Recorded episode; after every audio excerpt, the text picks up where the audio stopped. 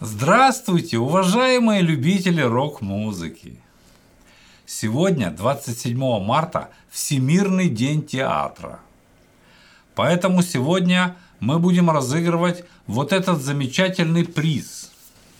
Книгу известного американского преподавателя актерского мастерства Майкла Говарда с названием «Актер от чистого сердца» и под заголовком «Как раскрыть в себе сценический талант».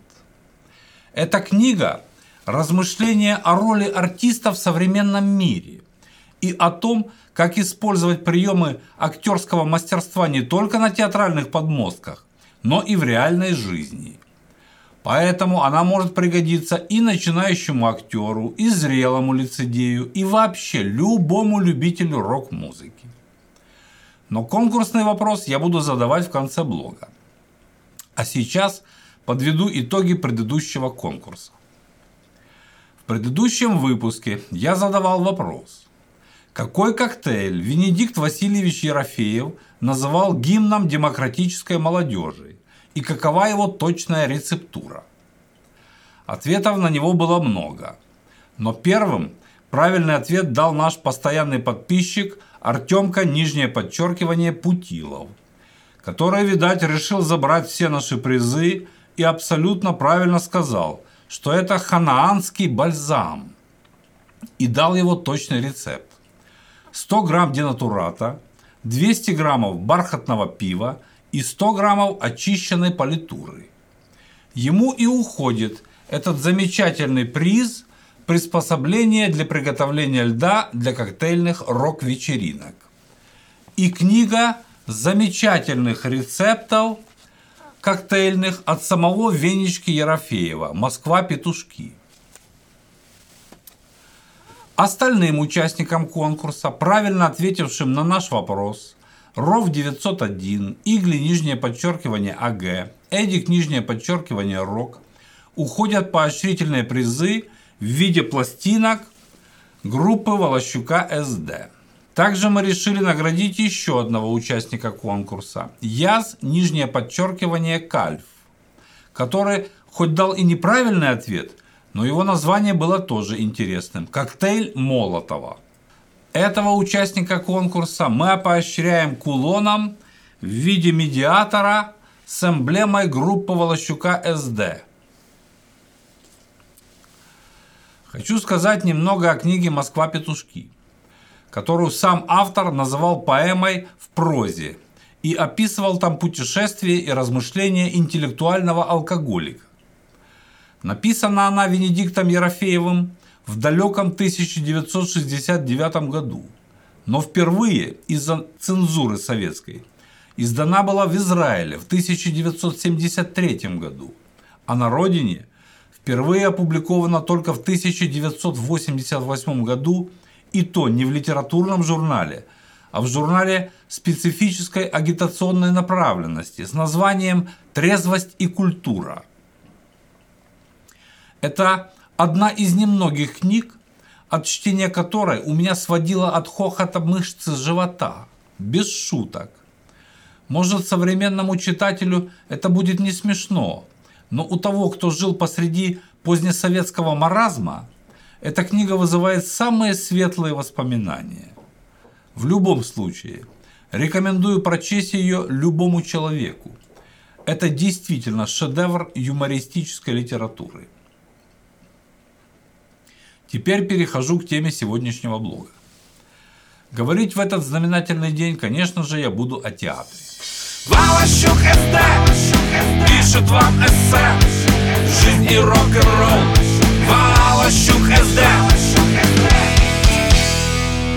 Пути Господни неисповедимы, это бесспорно. Но хотелось бы проанализировать, каким же образом мы добираемся до театра. Как мы приходим к нему. Как у людей появляется потребность в театре. Хотя и считается, что театр начинается с вешалки. Но мне кажется, что он начинается немного раньше, в детском саду. Не всегда в самом саду, может быть, больше даже дома, но именно в этом возрасте нам прививают любовь к сказкам. А что такое театр, как не сказка? Как не некий придуманный мир, в котором происходит нечто плохое или хорошее, но в любом случае нечто придуманное, сказочное и поучительное. Поэтому сказки – это наш первый воображаемый театр. Главное, чтобы потом, когда вырастешь, не забывать, что сказка хоть и ложь, но в ней намек, добрым молодцам урок. Затем путь к театру продолжается в школе. Но это только в том случае, если вам попадется хороший учитель литературы, который сможет объяснить, что театр или кино – это литература воплоти, и что хороший актер и режиссер могут донести до зрителей мысли писателя лучше него самого. Приблизительно как Виссарион Григорьевич Белинский, наш выдающийся литературный критик, объяснял начинающим писателям и драматургам, что они написали. Затем к театру мы приближаемся в студенческих командах КВН и студенческих театрах миниатюр, где мы учимся быть и смешными, и серьезными – и достоверными, где мы учимся внимательнее читать и глубже понимать и литературу, и театр. Параллельно всему этому мы учимся театру во взаимоотношениях с родными, близкими, друзьями, учителями, коллегами, работодателями и любимыми людьми. Учимся врать, лгать, брехать, притворяться больными или здоровыми, умными или глупыми, добрыми или жестокими – в зависимости от ситуации. Учимся выдавать себя не за тех, кто мы есть на самом деле и так далее и тому подобное. То есть учимся быть лицедеями или что то же самое актерами. И эти наши действия, наверное, самая главная подготовка к пониманию театра и любви к театральному искусству. И поэтому к театральной вешалке практически все мы – подходим и литературно, и психологически подготовленными. Такими уже настоящими театралами. Но большинство из нас все равно остается любителями. И лишь некоторые счастливчики поступают в театральные институты, чтобы стать профессионалами. Хотя это мы так думаем, что они счастливчики. Но на самом деле люди выбирают очень сложную и опасную профессию – Сложную, потому что необходимо научиться забираться в человеческие души, научиться быть другим, быть не собой, не врать и притворяться, как это делают обычные люди, а профессионально залазить в чужую душу или хотя бы в чужую шкуру. Но это насколько у кого таланта хватает, а это очень непросто. И опасную профессию потому, что этих счастливчиков поджидает, на мой взгляд, намного больше опасностей, чем людей, выбравших непубличные, не звездные профессии. Здесь этих счастливчиков испытания ждут по полной программе. И огонь, и воды, и медные трубы. В переводе на русский язык это означает, что их ждут и зависимость от режиссеров, и от директоров, и от спонсоров, и от влиятельных поклонников – их ждут отсутствие ролей и вообще какой-либо работы. Отсутствие жилья, неустроенность, нищета, голод и холод. А если удача улыбнется, то их ждет еще и испытание славой, с которой далеко не все справляются. Еще их ждет испытание театральным буфетом. А до театрального буфета их будут соблазнять студенческие попойки – на которых так приятно ощущать себя начинающим гением, когда полупьяные друзья аплодируют любому твоему кривлянию и смеются над любым рассказанным в лицах анекдотом. И им всем вместе так весело смеяться над окружающим миром, который даже не подозревает, не догадывается, что вот именно здесь, прямо на очередной студенческой пьянке в общаге, рождается новое театральное искусство и новые театральные звезды. Помните, как у Агаты Кристи? Мы летим, а вы ползете. Чудаки вы, чудаки. И вот сегодняшний мой конкурсный вопрос и будет посвящен как раз этому очень страшному испытанию. Испытанию дружескими попойками и посиделками – с задушевными беседами о будущем мирового театрального искусства. Однажды Много лет назад я смотрел по телевизору интервью одного нашего известного актера. И он рассказал про свою самую первую после поступления лекцию в театральном институте, которую читал руководитель их курса. Так вот, свое занятие этот преподаватель начал следующими словами. Большинство, говорит, из вас сопьется, а оставшиеся либо никогда не будут заниматься профессией, либо будут играть во всяких тюзах или провинциальных театрах и развлекать детвору на утренниках и новогодних представлениях. И только, может быть, кто-то один из вас станет приличным и известным актером. Это, говорит, я вам сказал для того, чтобы вы четко понимали, куда пришли и какие у большинства из вас будут творческие перспективы. Чтобы вы, пока не поздно, прямо сейчас приняли решение, стоит ли вам учиться на актера.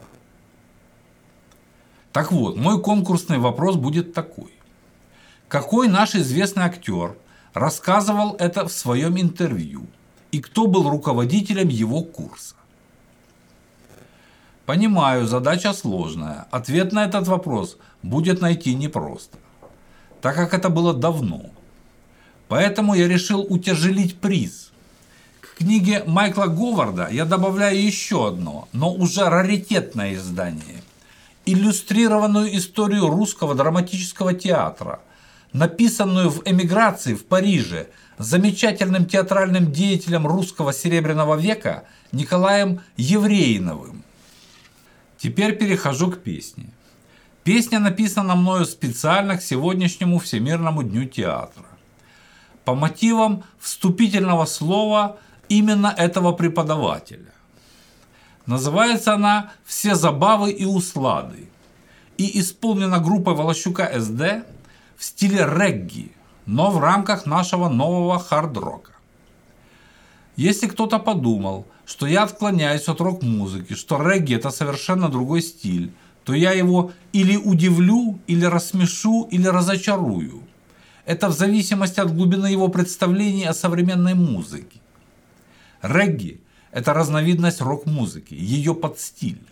И об этом я буду доказательно говорить в своем теоретическом блоге, посвященном этому стилю, но это будет позже.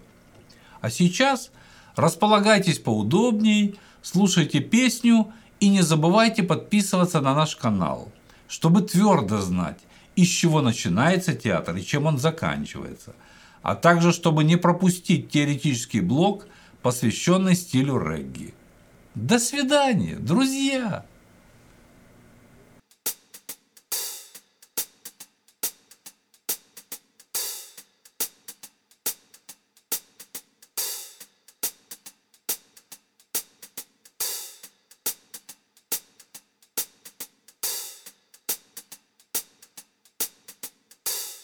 Все забавы и услады.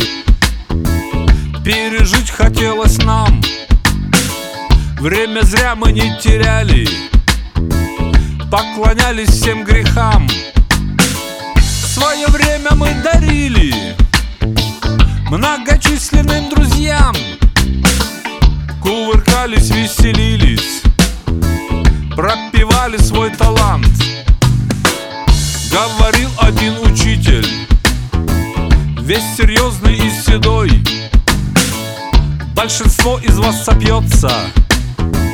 Мы смеялись, вот тупой. Остальные растворятся В безвременье и толпе. Может быть один лишь кто-то Станет кем-то на земле.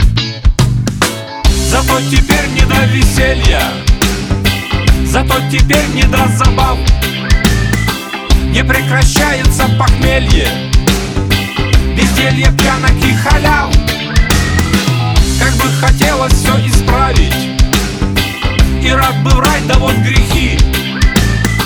Как гири ноги не пускают. А раньше были так легки.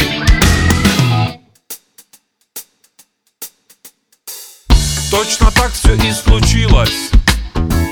Как сказал тот старикан Разбежались, растворились. Прогуляли свой талант. Почему так получилось? Ищем мы теперь ответ. Нам учитель бы ответил. Так его давно уж нет. Хотя все и так понятно. Даже детям в детсаду Невозможно стать успешным Тратя жизнь на ерунду. Очень трудно отказаться От забав и от услад. Только надо это сделать Если веришь в свой талант. Зато теперь не до веселья Зато теперь не до забав. Не прекращается похмелье Безделье, пьянок и халяв бы хотелось все исправить. И рад бы врать, да вот грехи. Как гири ноги не пускают. А раньше были так легки.